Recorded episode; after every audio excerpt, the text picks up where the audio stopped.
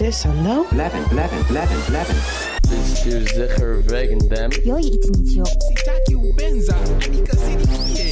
outlaws on the lam, taking the back roads through America. You can't drink enough coffee for this show. and now it's time for Monday Madness with the Moped Outlaws, Greg and Mark. And here we are, episode 60. Hey, you know what's iconic about this episode? I just turned 62 days ago. Really? Yeah. How did I not know that I was, we went to the concert? Oh, I see. No, I get it. I get it. I get what's happening here. So episode 60. Happened two days after your 60th Um, birthday. yeah, and I'm 60. Yeah. Wow. Happy birthday, Greg. Thank you. Yeah. And I'll tell you off air a little bit about that. Okay. About turning 60. No, I don't know about turning 60 just yet. You're going to go through that portal ahead of me. God right. willing and the creek don't rise. so wait, last week you said something that we were supposed to remember about misappropriation and I forget what it was Well, at the beginning of the episode. yeah, we were talking about um, music, and we decided, well, we were going to save um, Yeah, what that part of the conversation for this episode, which is this idea that, you know, all of white music Oh, is- there we go. Uh, a derivative of African music. And there's several ways to look at this, right? This this kind of idea. One of the things I love that that's he's dumping water on his head, but it's not working. Uh, they should have confiscated that water bottle from you. If anyway, um, in Santana, one of Santana's latest records called Africa Speaks, he pays homage to all of the African rhythms and the, the sounds of, of African style music because even he knows that the roots of music go all the way back to the roots of civilization. And so, you know, even after, I don't know, man, how many uh, uh, albums Santana's released? A lot he's like, okay, I've got to do this one called Africa Speaks, and he's got African vocalists, and you know the styles are are multiple time signatures and different modalities of of musicality and all of these things, and so we were discussing like, okay, how are we going to do address this subject of the, the derivative nature of um, rock and roll in partic- particular and jazz and then the subject of Elvis came up and was Elvis a racist or was Elvis a bigot? And that's sort of the jumping off point for this. Um, and I think it's an interesting discussion. And I'm not sure Greg and I see eye to eye on this or ear to ear as the case may be. But we're going to find out. Yeah. So, um, was Elvis a bigot? no, the answer is no. And so we're done. Okay. Short episode. I'm old. I don't have the energy to do long episodes now. I am watching Mark massage his bare scalp. What a goddamn, what, you know, when art doesn't show up, fucking things fall apart quickly. We have no idea what we were supposed to remember. So, what were you saying about Elvis? He was not a bigot. And here's what drives me a little nuts is, uh,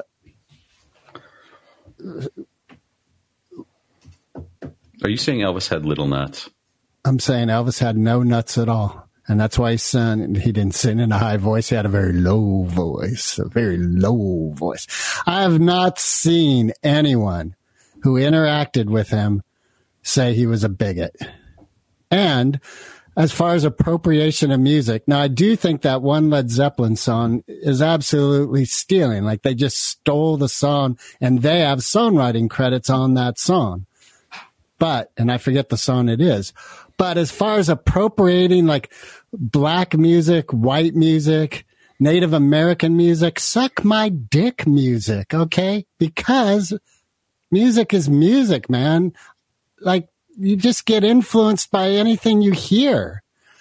I'd be a damn fool if I didn't see a fire show of um, John Lee Hooker and not think to myself, fuck, man, I want to put that kind of fire into what I'm creating. Well, you can look at 60s rock and roll and just read the biographies of the Rolling Stones and various other people, the Paul Butterfield Blues Band. And you just, they all just openly admit that the way they got to their musical education was by listening to black blues records and soul records from Yeah, chess and those it. things. And so the idea that it wasn't appropriated music is just full of shit. Of course it was. It was absolutely uh, appropriated music. And they took that form and they made it the thing that they do without asking permission or you know they just decided okay this is we're just going to copy this stuff and you know you one person could say that you know a lot of that music is copying itself in terms of the simplicity of the form or whatever and the but the reality is the history of black art and I'm just going to say right now that I am not even close to qualified to really critique black art on any level in terms of my um, educational background and, and the, what I've studied. But I can see from my vantage point of white privilege that jazz music. It came literally and i wrote a paper about this in, in high school. It came literally out of the slave fields into the churches.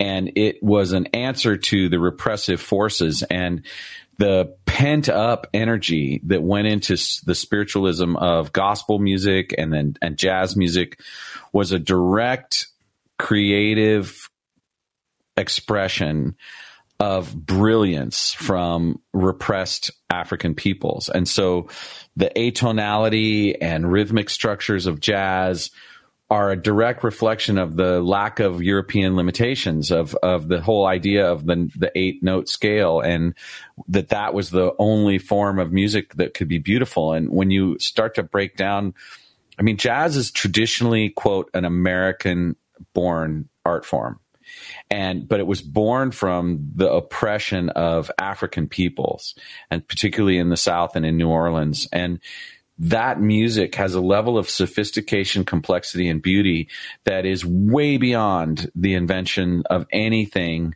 since. And it came from black people, and and then other peoples, other types of of ethnic groups started to learn the language of jazz and express themselves and and it still doesn't come close in terms of its depth complexity and beauty to you know the true originators are and even That- no, that's not true. Look, and here's the thing. I think any musician, they don't have color involved. They just hang out with each other. Oh my God. Every time we rebuttal, you're going to rub your scalp. Hey, Uncle Fester. Uncle Fester, debating with Uncle Fester. like, I, that's the thing. I think when cre- creative people hang out, they just hang out and they, they love the creativity and interaction they're having with each other. That Dave Chappelle podcast I referred to last episode, um, he and um, I forget the guy's name from Wu Tang. Anyway, they're talking about when Dave did a show at Punchline and Robin Williams showed up, and then the three of them were on stage, and Dave, and, uh, Robin Williams, and who was the third guy? the guy from Wu Tang, and I Oh. forget his name. And part of what happened is the guy from Wu Tang and Robin started doing this rap hip hop thing back and forth with each other, and I forget what it's called. Anyway, like they and and to hear Dave and this gentleman from Wu Tang talk about Robin was with such um, admiration for the creativity and love of this individual. And that's what creativity is. It's love and love gives. It spreads out. It doesn't hoard itself. Oh, I only belong in this box. No, fuck you. Okay. That I get angry. Yeah, I get angry. I have my own shenpa in regards to this. I reckon. Well, and uh, and I just want to say that uh, you know Robin Williams went on to have one of the most prolific rap careers of any white guy ever. Yeah, he called himself Eminem, hooked up with Dr. Dre, and rose to the top like cream.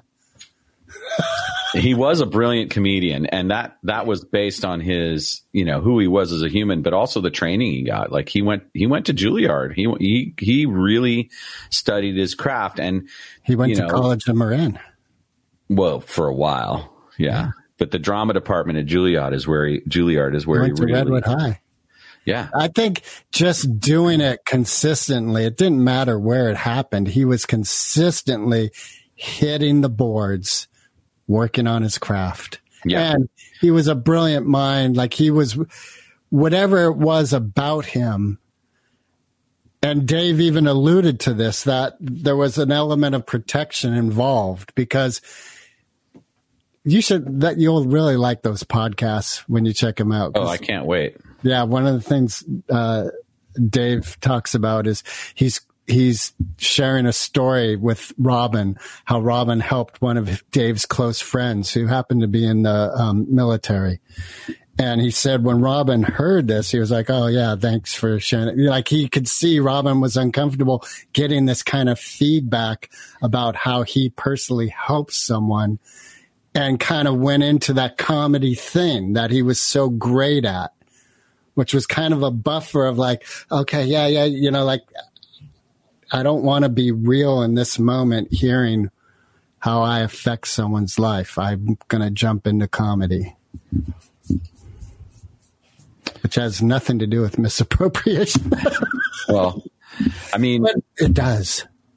so I'm currently looking at a list from Google of the top jazz pianists of all time and The top jazz penises of all time. pianists, oh, okay. pianists, Piano. piano players, The top those who tickled the ivories with the most flatulence. with their appendage. yeah, with their appendage. And there's a large gap of white people on this list. Like it's it's like more than ten. to Herbie. Hancock's got to be on there.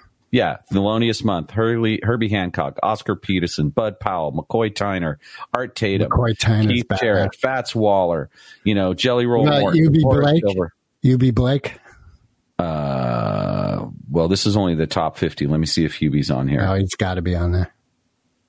He was one of the, he was one of the OGs. Oh oh OGs. Oh oh oh. So I don't see Eubie Blake here, but it's only the top forty-two that are showing on my E- list. EU E like elephant. E U B I E. Yeah, not on here.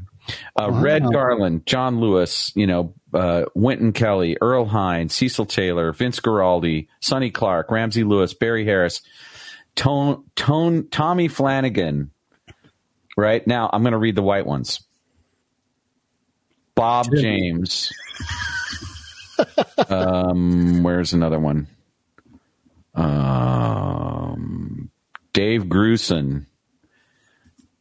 Chick Corea. He's not white. Yeah. Bill Evans, Dave Brubeck. All right, there are some significant names out there, but Yeah. the um, and here here's another one. It's her name, Marian McPartland. She's white. She's but she's not a man. Um, at least Well, judging we, from her name. we don't know that. Right? Maybe she identified as as jazz. I don't know.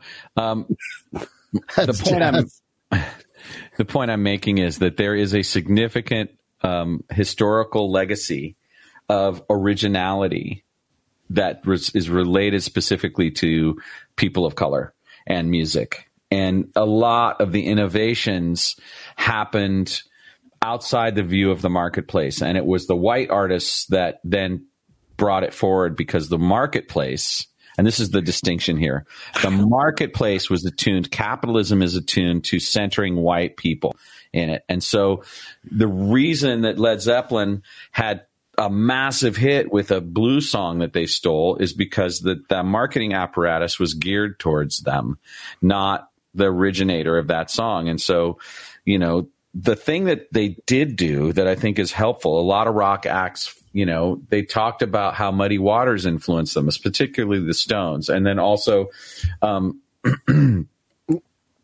Well, the they were- granddaddy of them all, the slide player from that um, is the mythical slide player. I should remember his name right now, Robert. Johnson. Robert Johnson, right? They they woke white people up to that legacy of amazing black performers, and so in that sense, you know, there's some serviceable aspects of of having them, you know, do what they did with the music, right?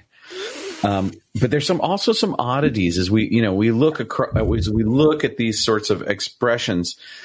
A lot of black innovators had largely white audiences.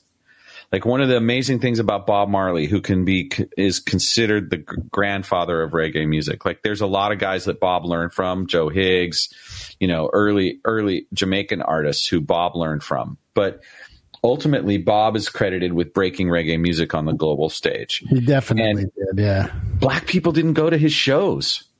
Like the amount of black people in those shows is really small. When you look at the photographs and you look at the video, Bob was playing to mostly white audiences. You know what you just reminded me of is I was having a discussion with uh, my brothers in Hayward um, just months ago, and we were talking about the Rolling Stones and Stevie Wonder, and they said black people do not support their artists the way white people do throughout the lifetime of that artist's mm-hmm. life, and they were saying like Rolling Stones can sell out the O2 auditorium in England, you know, three nights in a row. And I was saying, yeah, I bet you Stevie Wonder could too. And they're like, no, he couldn't do a stadium tour.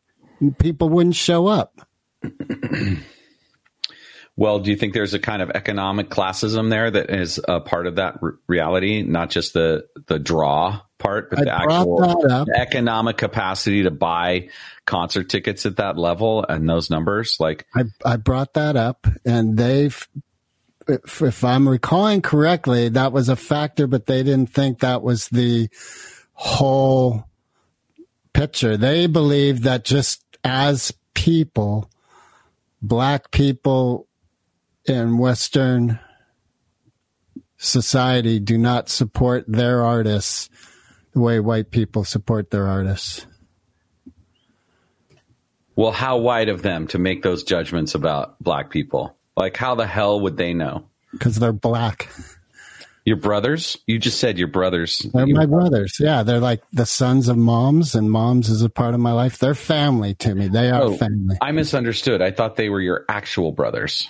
Well, I'd say they are my actual brothers. Like we have been enough through life, and we're brothers. Like I, I will, I talk with their family. So what I mean to say is, I did not recognize the initial the the ethnicity of them. You thought from the same womb. yes. So now that that's clear, what you're saying is some people of color that you know said, No, brothers. They're not just some random people. "I'm not trying to say they're random." I'm I wasn't just walking down the street going, "Hey, how come the Rolling Stones are selling out O2 and Stevie Wonder can't get a fucking concert going?" Uh, all right. Uh, You know, I get it. I totally understand what you're what you're um, implying there, and what they're what they're saying, which is that. Um, but my my idea that the economics of it's I think still are a factor. Like per capita, the amount of black people in poverty, people of color in poverty in this culture is far and away above the amount of white people. And so white music, white music that white people listen to is more supportable because they have more disposable income, not because there's some kind of lack of devotion or lack of dedication on the part of the people of color audience to their to the people that they listen to. The nuances of this statement could open up a whole Pandora's box of worms.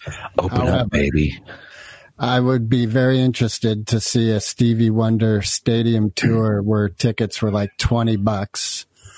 And possibly you can't do that because maybe just economically it's not a reasonable thing to do. But one of the things you and I spoke about Thursday night was there was Dave Chappelle who could charge 600 bucks a ticket if he wanted to. That place would have sold out, no problem. And they were affordable tickets to you and I. They were well, little bit of a little bit of fringe there. No, what I'm saying is like you and I were both like there was a minute where not a minute there was a s- couple of seconds where we were looking at each other going, are we really going to do this? Because it's a little out of budget. It's not the budget we had hoped for. Well, I'm looking at the Stevie Wonder history of of concerts, and there are a lot of theaters listed, especially in the '60s, and not a lot of um, stadiums. But what Right. they were saying is now, like the fact that Stevie's older, like they think, you know, you, these young bucks who are doing hip hop and rap and, you know, they're selling out coliseums and stuff. But they were saying, you know, someone who's in their 70s and 80s to pull in a stadium show and sell it out, it not a person of color. So, right now for 2020, 2019, Red Rocks Amphitheater, Hyde Park, the, the Three Arena, you know, those were the, the actual listed Stevie Wonder events that When are, were they? they were in 2019, 2020. Here, let me see what his his tour is for 2022. Um, well, I was arguing that he he would. I thought people would show up, and they were saying, Okay, And- um, the tour dates are loading on this webpage. okay. So part of the thing that often, you know, the argument a person of color, and I'm not saying it's a wrong argument, but it does seem like a bit of a tip of the iceberg statement. Like, well, it's like a dismissal statement. Is when you bring up like a person who is a person of color or black and is overtly supporting Trump and loud about it and out in public about it. And they say, yeah, that's how wicked the racism is, is, you know, people support the master the, that's enslaving them. And there's that, there's a dismissal to that statement that isn't allowing for the humanity of that individual. I think like there's more going on with that individual. I've, uh, the fact that we're a racist country and the wealth of this country is built on the blood of black people is overtly obvious. Right. And but what we're trying to talk about here is whether white musical art Yes, that's true. Thank you for getting me back on topic. evolved from and you know, you could argue that certain branches of country music or Appalachian music might have evolved from uh, ancestral Europeans, but Well- to a large degree, popular music rests on the f- form uh, rock and roll, you know, Marshall Mathers that from things that originated from people of color. Right, but here's the thing: if you and I are in a band, and I'm like, "Let's bring Toco drums into the fucking mix," You Like- mean taiko drums? Taiko drums, yeah, like, yeah, let's do it, yeah. You don't say no. Well, those are Japanese, and you can't do that. You know, like if we're down to brass tacks, humanity originated in Africa, so everything originated in Africa, even Whitey. So you know, it's back to my thing of creativity is love and love gives. It doesn't hold it on. Well, apparently the Rolling Stones didn't want to give, which is why they had to be taken to court. Well, let's look at the facts of that one. So I know that with Led Zeppelin, but really, Rolling, let's look up Rolling Stones sued for stealing music. Yeah, and that's the thing. It, you know, white promoters would do big concerts by say Ike and Tina Turner, and Ike and Tina would get paid, you know, maybe fifteen hundred, but the white promoter would walk away with twenty thousand. You know, it's like there was this expectation of capitalism being able to just treat people of color as subhuman and to take their artistic works as if they owned them. And, you know, just the idea that the blues rock genre of the 60s was no one asked, you know, the originators of that music if they could borrow those chord progressions. They just did it. And then they made millions of dollars off of it and didn't really compensate anybody for it. And that's, I think, the, the underlying point that people are making is that in the misappropriation of music that's evolved from um, cultures of color without any form of compensation, without even like acknowledging it as as at a relative level. Um, you know, and later on, you know, Keith Richards, to his credit, he went in and he produced a whole film about Chuck Berry, and he made sure that people understood. And he got punched learned. by Chuck Berry. what? He got punched by Chuck Berry. Well, yeah, but there. What I'm saying is there were attempts by people to sort of honor the legacy from which they had borrowed, from which they had stolen, and I think that's um, a small form of reparations ultimately.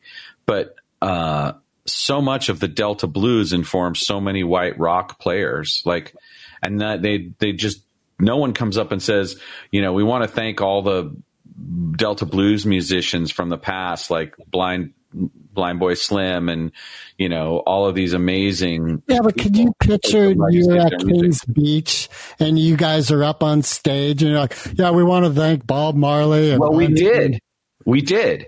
All right. How'd that go down? Well, because I'm there. That's one of the things that happened. So how'd it go down? What'd It you was guys great. say? People cheered when we played the song. no, but, we, we spoke up. We spoke up and we said, you know, we get to do this. It's an amazing thing. And we, uh, we couldn't, if, if we got up here and didn't say thank you to people like Bob Marley, then we'd be remiss in what we were doing. Right. And that's just a small piece, right? Just acknowledging it. But it's, it's a, it's simple and, and it's not that hard. Right. so do you think Elvis was a bigot? I have no idea. The the things that I've seen would tend to indicate not, specifically because we both watched that same film where a whole bunch of, of black R and B and blues artists talked about his generosity and and the way that he treated people fairly and that whole story about how they were in Vegas and you know the um the promoters were trying to tell Elvis's backup singers that they couldn't come in through the main entrance and all that and Elvis said, "Well, they're in my band, and so if they can't come in, no one's coming in, right? and then, of course, they were In fact, able. you're going to give them a convertible and have that little white girl drive them around. And they're, right. yeah. So there's definitely in some indications that Elvis, you know, worked to, to resolve some of that stuff. And did you watch the Ray Charles interview? no, I haven't. I haven't had time to watch that, but you know, we, Man, an analysis might be that those are performative. That that he did things like that to compensate for a much bigger sort of reality. Like how much did he earn on those shows, and how much did he pay royalties to the original songwriters? How much did they get from Elvis? And in that sense, it's not Elvis is a bigot, but that the the marketing and distribution and the way that the white concert industry capitalizes on black creative works is out of balance with what sh- what should be being done, the way they should be paid, and there's huge, you know, families of people who are descendants of these amazing musicians who inspired these people who are are dying of poverty and illness, who have nothing. the disparity of sales did not stop Dr. Dre from producing Eminem albums. And I think on a basic level, there's two creative artists who loved working with each other and their juice together created great music. And that was ultimately what was important to them. Yeah.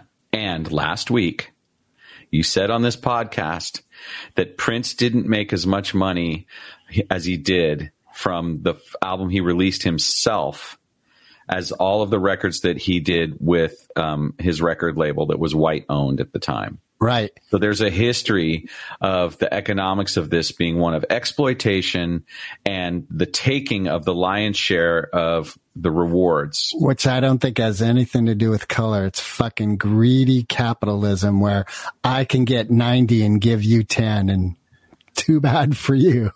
Well, the mentality that feeds that specific to black people is real. It's not just black people. It's not everyone that does that. It's, you know, like look at the Beach Boys. Beach Boys. I don't know. What, very- what's his name? Don, Don Kane isn't known for being a great manager to all the boxers he represented. but you're switching subjects midstream. All right. No, I'm talking about business capitalism and the manager, the like person who's in charge of the business, just taking a lion's share, and the person who's actually creating. But you've removed the musical context by talking about Don King. Talk about music. Talk about the ways. Uh, no, but now we're talking about business and the creativity and talents of someone being um, sold. I mean, I don't want to argue that boxing isn't an art, but I think you're comparing apples to oranges in this case. I don't think I am. I know that. That's why you're doing it. But think of it this way. The idea that you can take a 145 chord progression, which originated from deep in the South in amongst people of color, and then just use it to write, you know, your own version of a blues song and then make more money without acknowledgement or without compensation or any of it. That was a huge part of the 60s, you know, rock and roll legacy is that, and even 50s doo-wop. But that's what I'm saying. Like, look at, um, I'm saying art is taking things and interacting with other creative people, and it becomes part of your ingredients and your own creative process. If I do happen to actually do stand up, which is still being debated, it would be foolish if I didn't incorporate Dave Chappelle and Richard Pryor and Redd Foxx and all these other, you know, Chris Rock.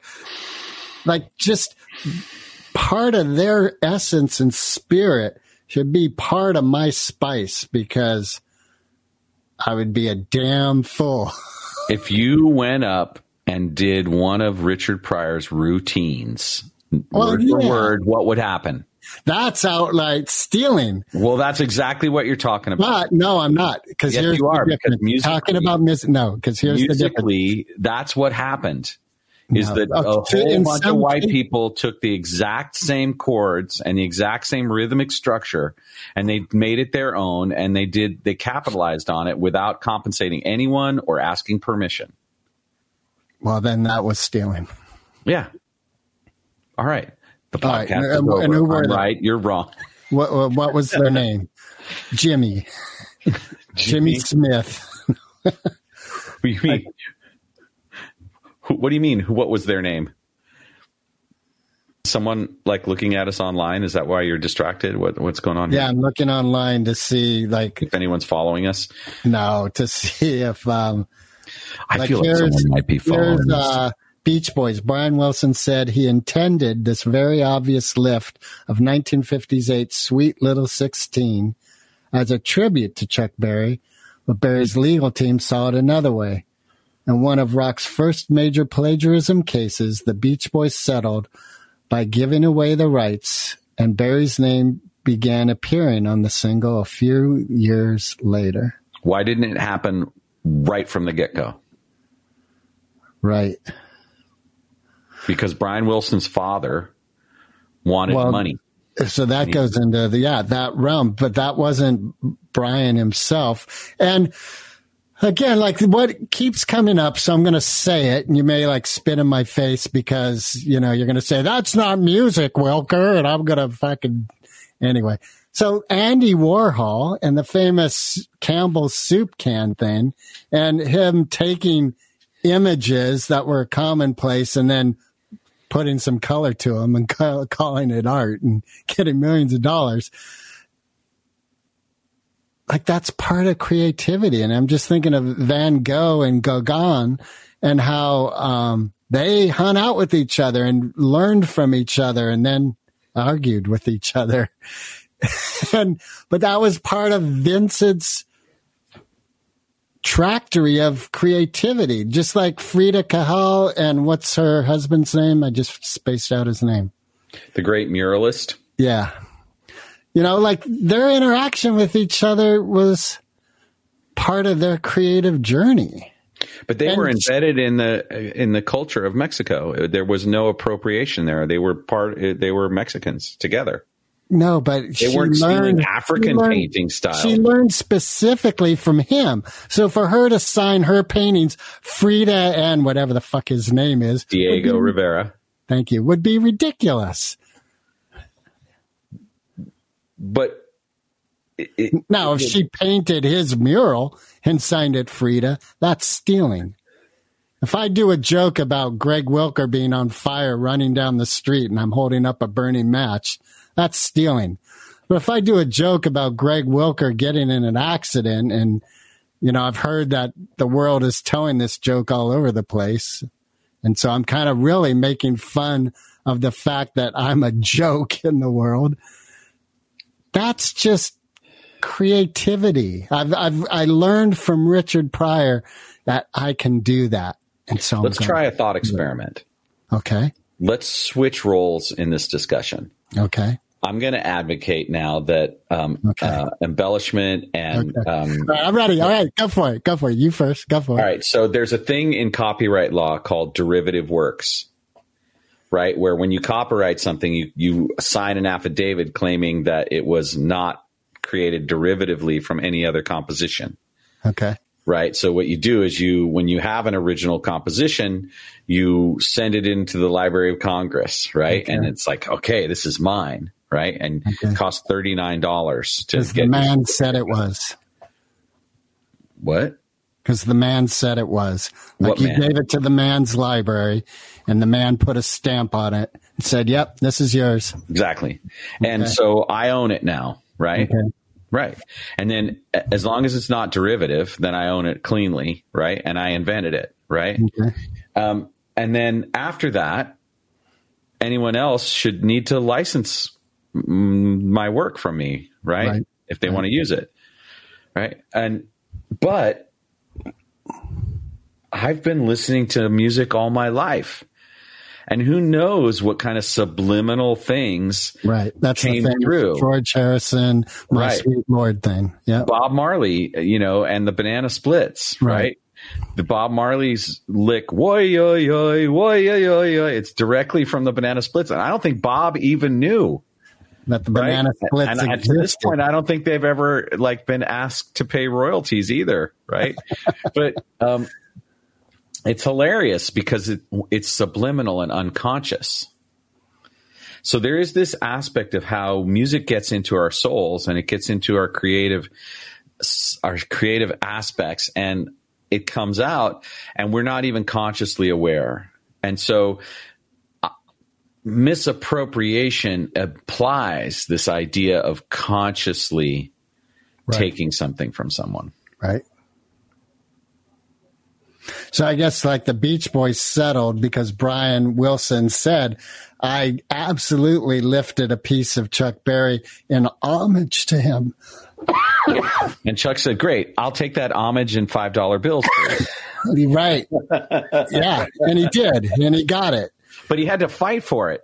Right. I, Brian I didn't offer that. it to him. I Right. thought we were supposed to be arguing different points. I know. Well, you started off on a fucking whole copyright thing.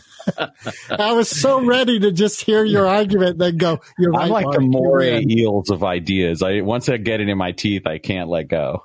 Well, that's kind of part of the problem, I think, which you and I have spoken of. You're the problem. You and I have talked a lot about that.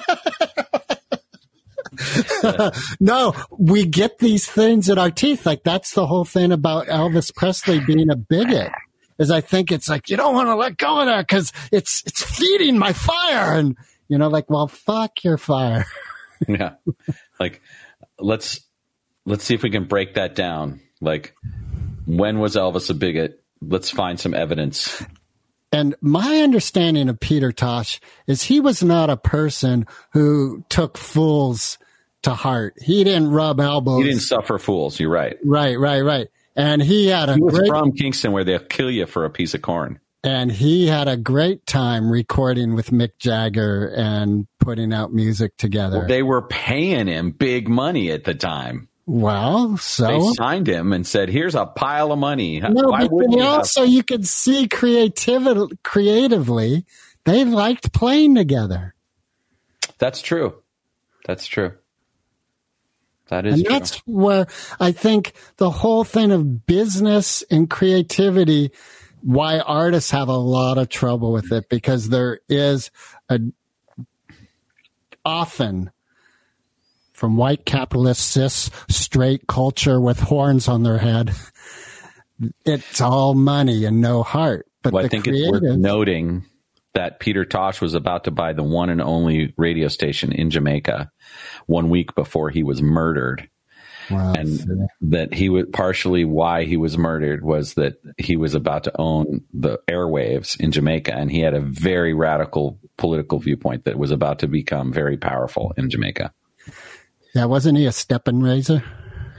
Yeah, don't you watch my size I'm dangerous. Fuck yeah, I love that song. Yeah. And I think it's worth noting that I've spent a whole bunch of my musical career playing Jamaican style music. And, And it, for the first it. part of it, I wasn't crediting anyone with it, right? Because you were too stoned on Jamaican weed. No, on California weed, let's be clear. Um, oh, you discreping, One, one of the great Jamaican brown weed. Uh, I had some Jamaican Lamb's Bread, it was called, that was literally some of the stoniest weed I've ever had. Right up there with, um, you know, Northern California Sensi. Yeah. Uh, Purple buds. one thing I'll say about myself at 59 years old and been listening to reggae since I was 14, who began to play reggae songs as soon as I could figure out how to play them rhythmically, that I never once grew my hair out and grew dreadlocks because I knew that that was culturally inappropriate. It's mighty white of you. I see. right. That's the thing. I think if you want fucking dreads, go for it. Cornrows look badass. The fucking things that they do with the braids and the tight braids and the sculptures of the hair looks badass, man. So reverse that. What would be a, a, a white thing, cultural thing that would you would be offended at if someone wore it? Circumcision.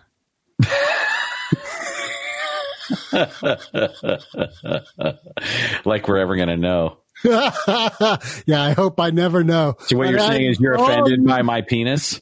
for all you circumcised people that aren't Jewish. You're misappropriating genitalia savagery. That's not funny. yeah, it is. So what you're saying is if I started wearing a yarmulke, you wouldn't care. I wouldn't fucking care. Yeah. well, I think it should be noted that two white guys having this conversation is a bit uh, myopic. There's a piece of this puzzle that we can't co- quite comprehend, and we would need a third party here to really balance the conversation out. And I just want to call that out. Like our white privilege allows us to be unconscious of some of the nuances of this discussion. That is real. And what was real in the Ray Charles interview was it was obvious he didn't think a whole lot about Elvis. Fine. That's a great thing. You know, like that's your opinion. You don't have to like shit. I don't give a fuck. But here's what he did say where I was like, yeah, that sucks. I, that, that sucks. And that was Elvis got a whole lot of accolades and more and more popular by all these white women fawning all over him. And when Nat King Cole had the same thing happen to this, to him in the South, he got in trouble. Now that fact points to why I understand why someone's so pissed off about, you know, these black artists who are getting pennies while Whitey's in his fucking country mansion castle bullshit. I get it. However, for me, the bottom line is creativity is love and it gives and it's just for everyone.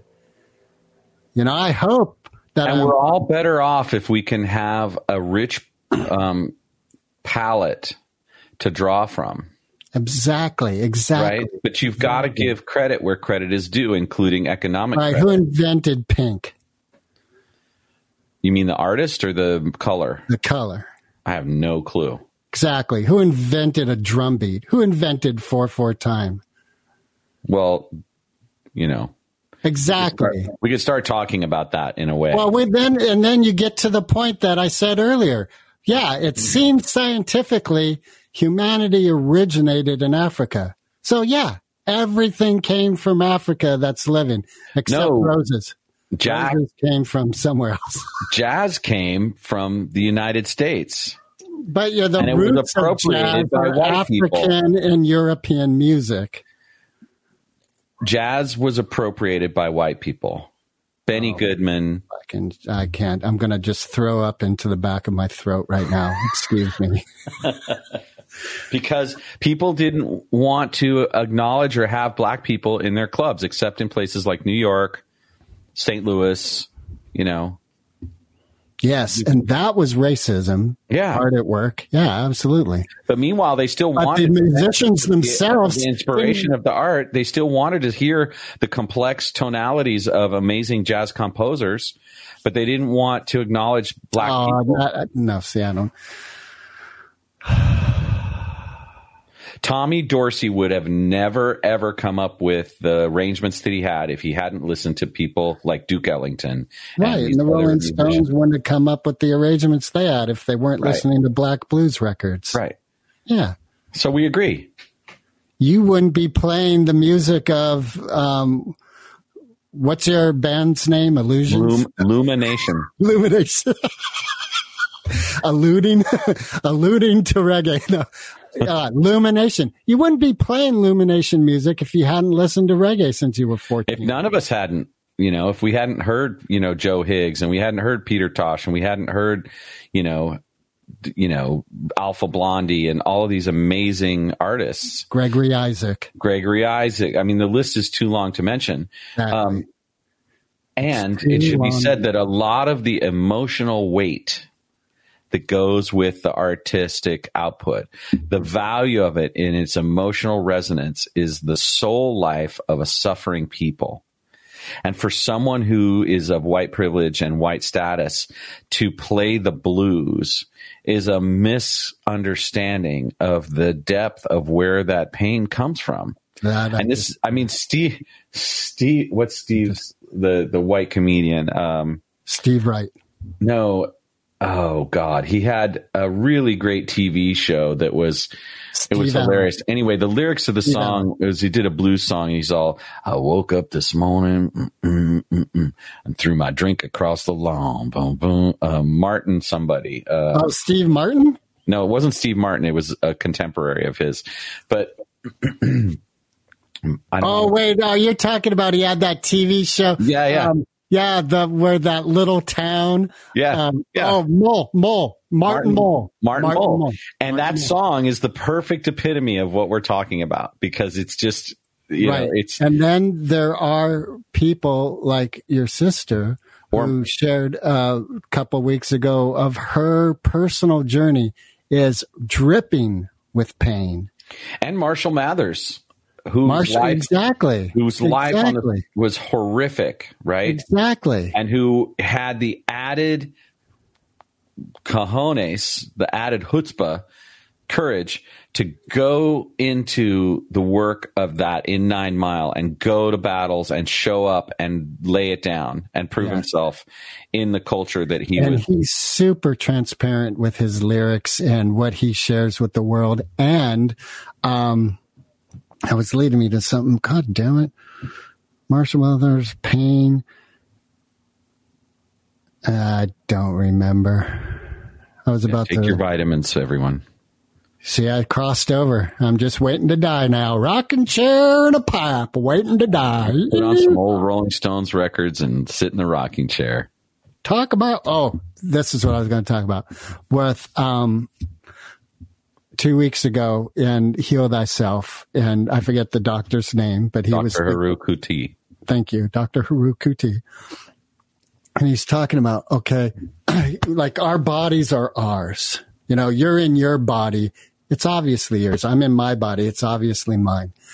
Well what if someone's got a fucking metal choker on my neck and it's chained to another one another one and i'm held in a cage and i'm sold like property and the the emotional life that i have is for naught. Doesn't mean anything as my kids are ripped away from me, my loved ones ripped away from me, on and on and on.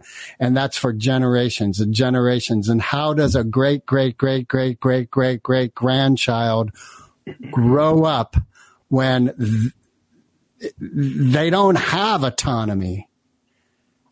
that is pain. And that's what I think you're speaking of earlier, where you're saying like we as whiteys can't really talk about the kind of pain that is feeding the blues music.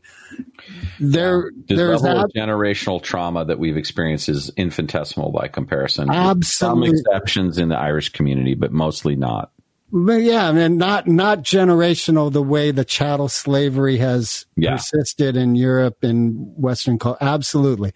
Now, the thing is, like you mentioned, Marshall Mathers to be, you know, beat up, to see his mom beat up, to see, um, you know, the drugs and drinking and just poverty. And that's what Elvis came from too. I don't know about the beating up thing, but Elvis grew up in absolute poverty. Poverty is a is is a disease. It's like it's horrid.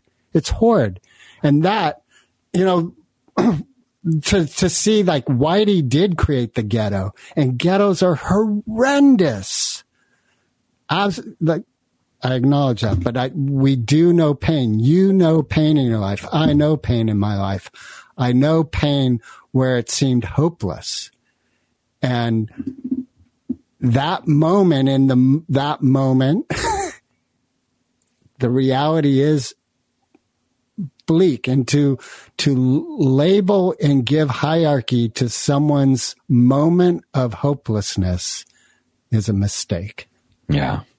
The reality is that one of the reasons music is a universal language is that we can all empathize with the pain and the joy that comes through it. And we want to avoid limiting that human expression with contexts that are sort of like cancel culture are in the, in our country right now and, and in the world. And the idea is we should celebrate creativity and acknowledge its origins whenever we're sort of in the zone of using materials that have come through other lineages. Um, and one of the great things uh, about my musical history is listening to Paul Simon's Graceland album, which is kind of an interesting thing because it's African music labeled Graceland, played by Ladysmith Black Mambazo. And everyone knew there was no question about that album that he had used all African musicians and that he had taken them on tour and, and, and it was a massive hit for him. It was like one of the biggest albums of his career. Yeah, And he made no, you know, bones about who the geniuses were on that record. He just simply got up there and was the singer lyricist. And, you know, here's the thing though he didn't seek them out thinking i'm gonna fucking make millions this is gonna be the biggest album i he ever did it because he loved the music and the style Right. and he wanted to write Right. in that style. they wanted to play with him and lady black lady smith black Mambazo. Thank you. You know, their careers were definitely propelled by it. Now you get into the nuances of who made what money from that. That'd be an interesting thing to find out. I Well, don't know that. we guarantee you. Paul made most of the money. Well, I But now a whole bunch more people in the world know who Ladysmith Black Mambazo is, and all of their records got Right, purchased. So right. there's some mutuality there. Uh, you know, I think the probably the most powerful thing I have to offer this conversation is there's a YouTube video of, by Bobby McFerrin where he talks about the pentatonic scale and the universality of music. And so my encouragement to the audience is to go look up Bobby McFerrin talking about the pentatonic scale and see how he leads an audience through singing. Oh, yeah, I've seen that. Yeah, that's and it tells you who we are at a root level is common and connected. that's I think uh, spot on. Recording stopped.